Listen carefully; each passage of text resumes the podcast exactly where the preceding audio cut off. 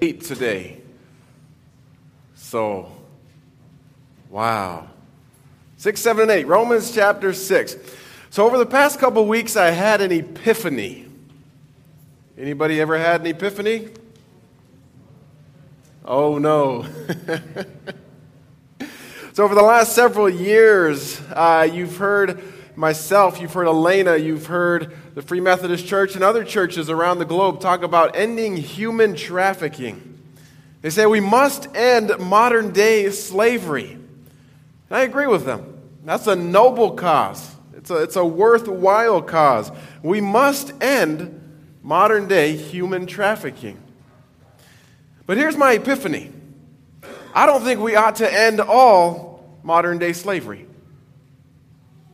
I don't think we ought to end all modern day slavery. In fact, I think we ought to promote some of it. And I think as Christians, we ought to become slaves. We ought to choose slavery. Now, why, you may ask? Here's why slavery leads to sanctification. Slavery leads to sanctification. Romans chapter 6, verse 19 to 22. Because of the weakness of your human nature, I am using the illustration of slavery to help you understand all this. Previously, you let yourselves be slaves to impurity and lawlessness, which led ever deeper into sin. Now, you must give yourselves to be slaves to righteous living, so that you will become sanctified. When you were slaves to sin, you were free from the obligation to do right. And what was the result? You are now ashamed of the things you used to do, things that end in eternal doom.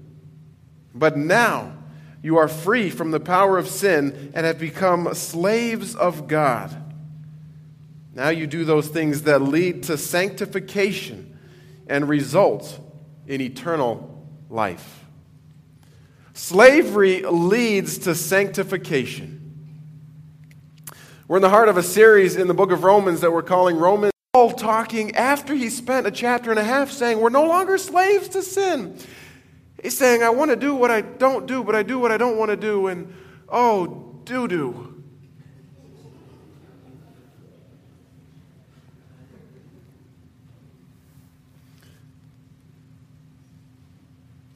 Christ has freed us the answer to the problem. If Paul can't live sinless, if we can't live sinless, what do we do? Paul says, Who can free me? Verse 25. Thank God the answer is in Jesus Christ our Lord. He has freed us. But I'm still saying that slavery leads to sanctification, and, and here's what I mean by that. We may be free from the bondage of sin. But we still have to make the choice how to live. We still have to choose what we will be slaves of. Because let's be honest with each other. At least in our country, at least in the lifestyles that we live, we are slaves to something every single day. It's just a matter of what we choose to be a slave to. What we choose will either lead us to a sanctification or it will lead us towards death. What we choose will either lead towards sanctification or it will lead us towards death. We must choose righteous living. Romans 6 18. We must choose to be slaves of God. Romans 6 22. We must choose to be slaves of Jesus. Every single day we must make that choice because slavery towards that will lead to sanctification. In the Old Testament, the early story of, of God's interaction with his people, God was telling his people when and how to let go of their slaves, when and how to release them. And I would guess that most of the people that were released from slavery would have jumped for joy and then fled the country so it wouldn't happen again. But God says there's going to be times, there's going to be times where somebody doesn't want to go. Listen to what he says in Deuteronomy 15, verses 16 and 17. But suppose your servant says, I will not leave you, because he loves you and your family, and, and he has done well with you. In that case, take an, an awl, an awl, and, and put it through his earlobe into the door. After that, he will be your servant for life. The slave was saying, I choose to be your slave for life. Choosing slavery to Christ leads to sanctification. Choose who you belong to. Choose who you belong to. Here's why Romans 8, verse 1. So there is now no condemnation for those who belong to Christ Jesus. There is now no condemnation for those who belong to Christ Jesus. Choose Jesus. This is the vital step in sanctification. If, sanctif- if, if sanctify means to be set apart, to mean to be free from sin, to be holy, once we've chosen Jesus, we're sanctified. We've reached sanctification. God sees us with no sin. One of my favorite verses, I've shared it a lot, Colossians 1:22. Yet now God has reconciled you to himself through the death of Christ in his physical body, and as a result he has brought you into his own presence, and you are holy and blameless as you stand before him without a single fault. Without a single sin. Choose Jesus. You'll be sanctified.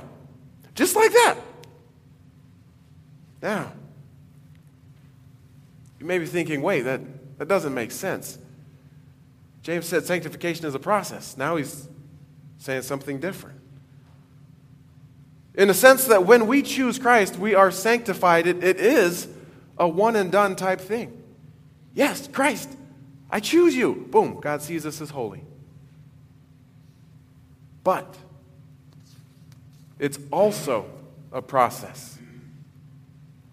As so many of us know, and as we've seen from Paul's example at the second half of Romans 7, sin still happens. So, yes, God sees us as holy, but we still need that continual sanctification.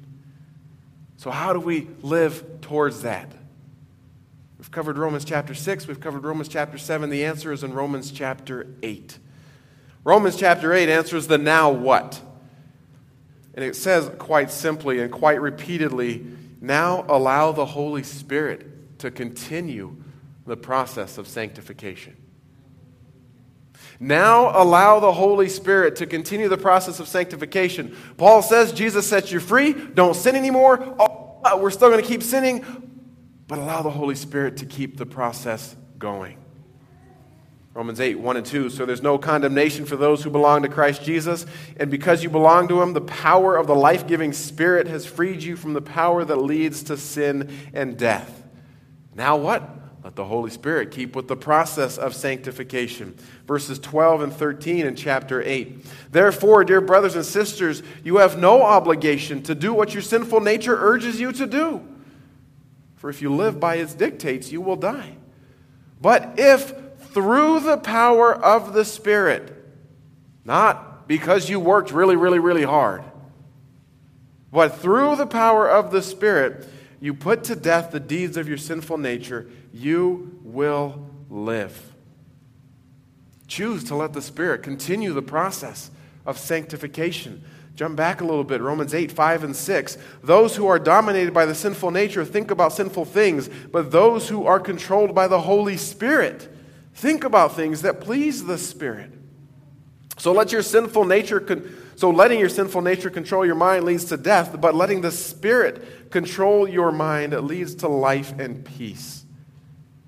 Verses 9 and 10, uh, it's just spirit filled in there. But now you're not controlled by your sinful nature. You're controlled by the Spirit if you have the Spirit of God living in you. And in parentheses, Paul says, and remember that those who choose that, that those who do not have the Spirit of Christ living in them do not belong to Him at all. He says, And Christ lives within you, so even though your body will die because of sin, the Spirit gives you life because He, is, he has made you right with God. The Spirit of God raised Jesus from the dead, lives in you. Just as Christ lives in you, and just as God has raised Christ from the dead, He will give your life He will give your mortal bodies life by the same Spirit living within you. So, how do we live without sin? We've got to let the Holy Spirit keep the process of sanctification going. Let me see if I can summarize what we've talked about. Our goal as Christians is to live like Christ, to live without sin. Romans chapter 6 tells us Christ has set you free from the slavery to sin, from the bondage of sin. Romans chapter 7 tells us, ah, but you're still going to sin because I do what I don't want to do and I don't want to do what I do. Romans chapter 8 says, let the Holy Spirit do the work. Let the Holy Spirit do the work. The Holy Spirit plays the foreman in the lifelong process of continual sanctification.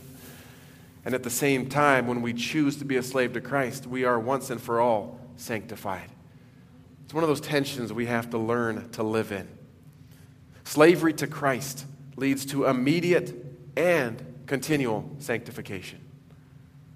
Slavery to Christ leads to immediate and continual sanctification. You want to know what's beautiful about this process?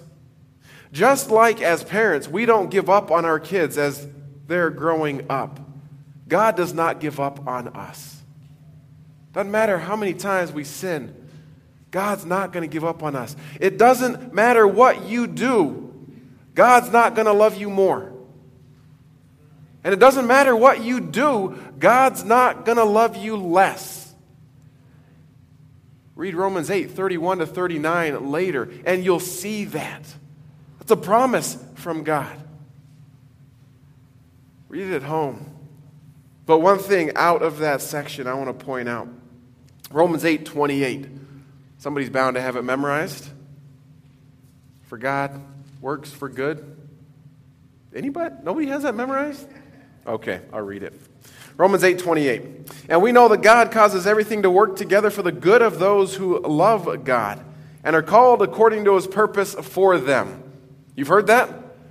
Yes, you've probably seen it in framed pictures. Maybe you've done a cross stitch with it. You've probably seen it in sympathy cards. This is a truth of God, and it's powerful. This verse will get us through hard times. It can be used to comfort us. It can do that. It has d- done that. It will do that. But this verse is set in the middle of a section of lifelong sanctification. So instead of saying, oh, God's doing it for my own good and something better is going to come along, maybe our response to the trials and hardships of life ought to be, oh, God's making me holy. God's in the process of sanctifying me. Maybe something better won't come along. Maybe the trials of life and the hardships of life will continue until the day you take that last breath. So, yes, memorize that verse. But remember that in context, I think it's telling us that we shouldn't be saying, Oh, God, thank you for bringing me something better, but Oh, God, thank you for making me holy. Thank you for sanctifying me. Holy Spirit, continue the process. I think that's true because I think verse 29 fits with that. For God knew his people in advance and he chose them to become like his son. Us becoming like his son who suffered, but who also lived a sanctified life. Isn't that what we want? To be like Jesus? Hey, you want an epiphany? Choose Jesus. Choose to be slaves to Jesus. And let's watch as that chosen slavery leads us to sanctification. Amen? Let's pray. Lord God, I thank you so much that you don't give up on me. I thank you that you forgive my sins, as, as Austin said earlier, as we did that confession. I thank you, Father, that, that you've made a way for me to work towards sanctification. And I ask, Lord, that you would help my own personal strivings cease and that I would trust the Holy Spirit in this process. God, make us holy, each and every one of us. I ask this in Jesus' name. Amen. Hey, I uh, purposefully did not give you um, steps. This is what I want you to do to be holy. Because uh, I don't know where each and every one of you is in that process of becoming slaves to God. Ultimately, I want you to choose slavery to Christ. But I'm, I'm not going to say, don't do this and don't do that and, and don't do this, because then it becomes more about us and less about what the Spirit's doing. So instead of giving you a bunch of things that I don't want you to do, I figured this morning we would just ask somebody from our body to come up and tell us the next steps he's taking towards sanctification. And this is exciting. Sam Cates, come on up here.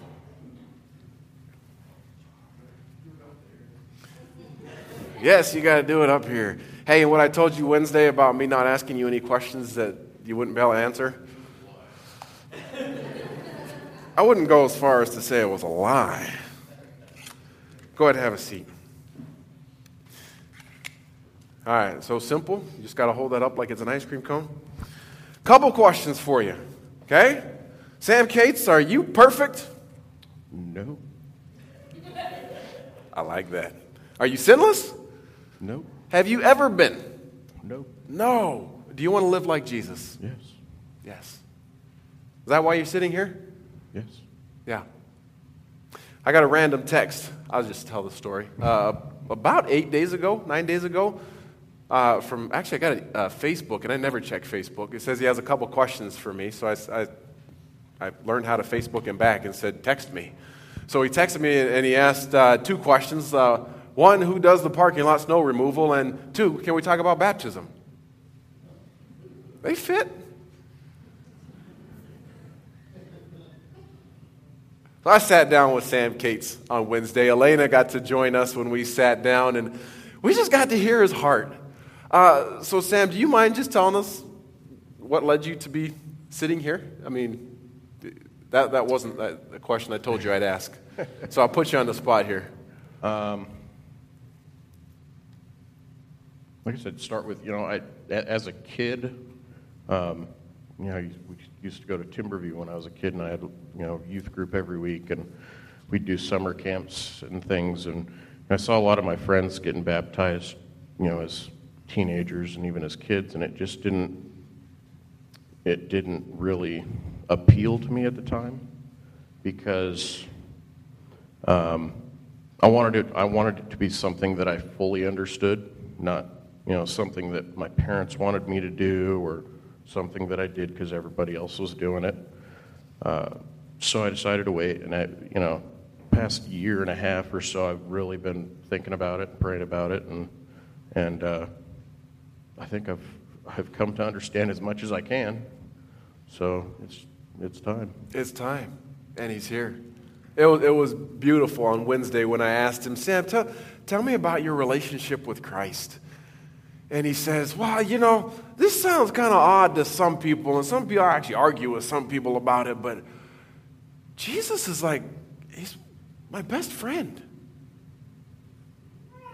That's powerful. And he talked about, I, want to take that next step. I want to, the step of obedience. And we talked a little bit about what we were talking about today, and yeah, I want to, I want to be holy. I want to be sanctified. And he realizes that just because he, he goes under and comes back out, that, that doesn't save him. It doesn't make him holy. It's a process that the Holy Spirit will have to continue. But it's something he wants to do. And it's just exciting for me. It's exciting for Sam. I know it's exciting for his family. I, I see Michelle smiling. Um, I get to ask you a couple formal questions because in a Free Methodist church from the Book of Discipline, I ask you some questions. You know the answers to mm-hmm. them. Okay? So, Sam, do you believe in Jesus Christ as your Savior and Lord? Yes. Uh, do you have the assurance that your sins are forgiven through faith in Jesus Christ? Yes. Do you renounce Satan and his works? Yes. You're doing really good. do you renounce the ungodliness of this world and all sinful desires? Absolutely. Ah, kind of sounds like Romans 6 12 and 13, huh? Will you live in obedience to Christ? Yes. Very nice. Will you actively participate in the life and ministry of his church? Yes. Do you accept the Old and New Testaments as the authority for your life? Yes.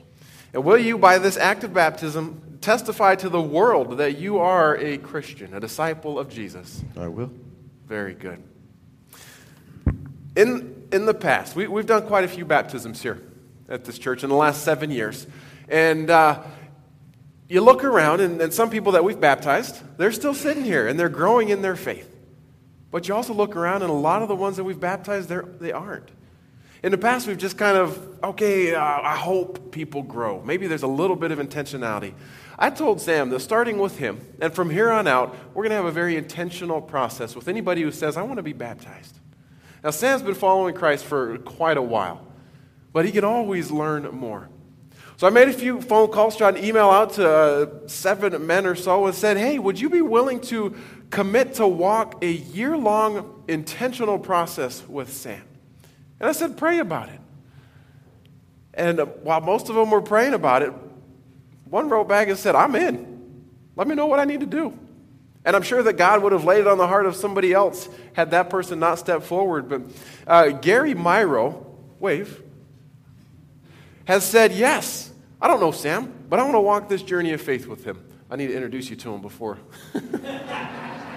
Gary, Sam, Sam, Gary, good to meet you. Over the course of this next year, they're going to talk once a week via phone or Facebook, maybe, or something. They're, they're going they're to read scripture together. They're going to pray and confess sins together. They're going to pray for those that don't know Christ.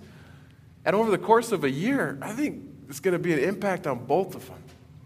So, a very intentional process. And I'm glad you get to be the first one because a year from now, I'm going to be able to say, hey, look, Sam preached three times this month.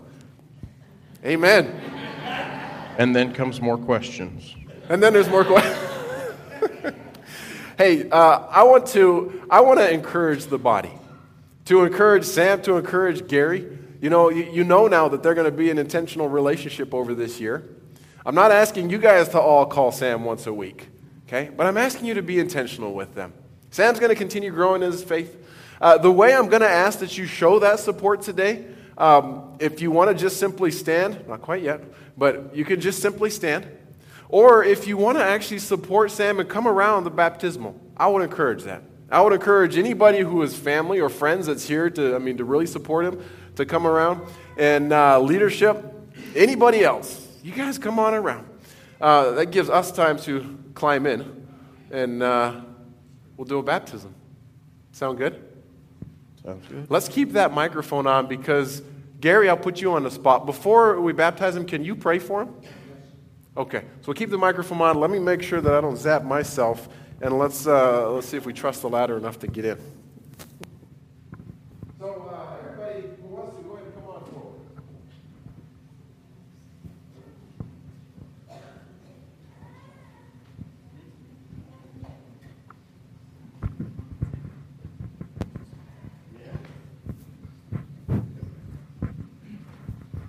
This is exciting.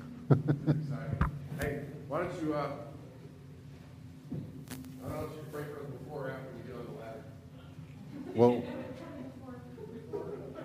before, when Sam gets his shoes off there.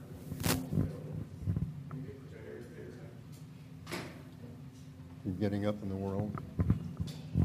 It was warm this morning.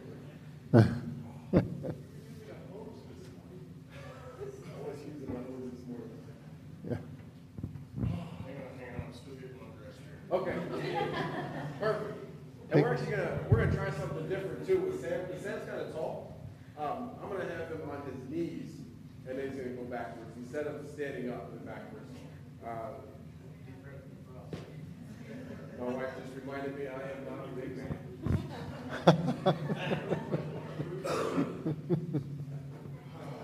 It's not that. No, it's not that. I don't know about this. Oh. Yeah. All right, hey, why don't you go ahead and kneel? Cold. We, we gotta hurry up here for Yeah, you. before you Would you pray for us? You bet. Let's all pray together. Father, what a great opportunity, what an exciting time you provided for us this morning. And for Sam Cates and for all of his family and for all of his friends here at First Free Methodist Church. We just ask you to bless him now, to really take him into your arms. God, just love him as you love all of us. And let me be a, a vessel uh, for you to Sam. Thank you for Pastor James and his uh, desire to bring Sam closer to you at this time. We pray in Jesus' name. Amen. Sam, because of your confession of faith, it is now my great honor and privilege to baptize you in the name of the Father, the Son, and the Holy Spirit. Go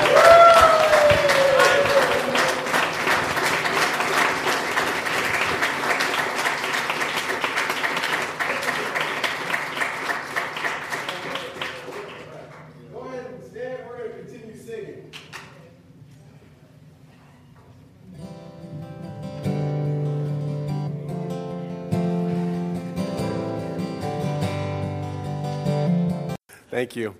The process of sanctification is an immediate and a continual. Sam took a step towards that today on the process. I encourage you guys choose slavery. Choose slavery to Christ as it leads to sanctification. And as you do, may God bless you and protect you. May he smile upon you and be gracious to you. May he show you his favor and give you his peace. Amen and amen.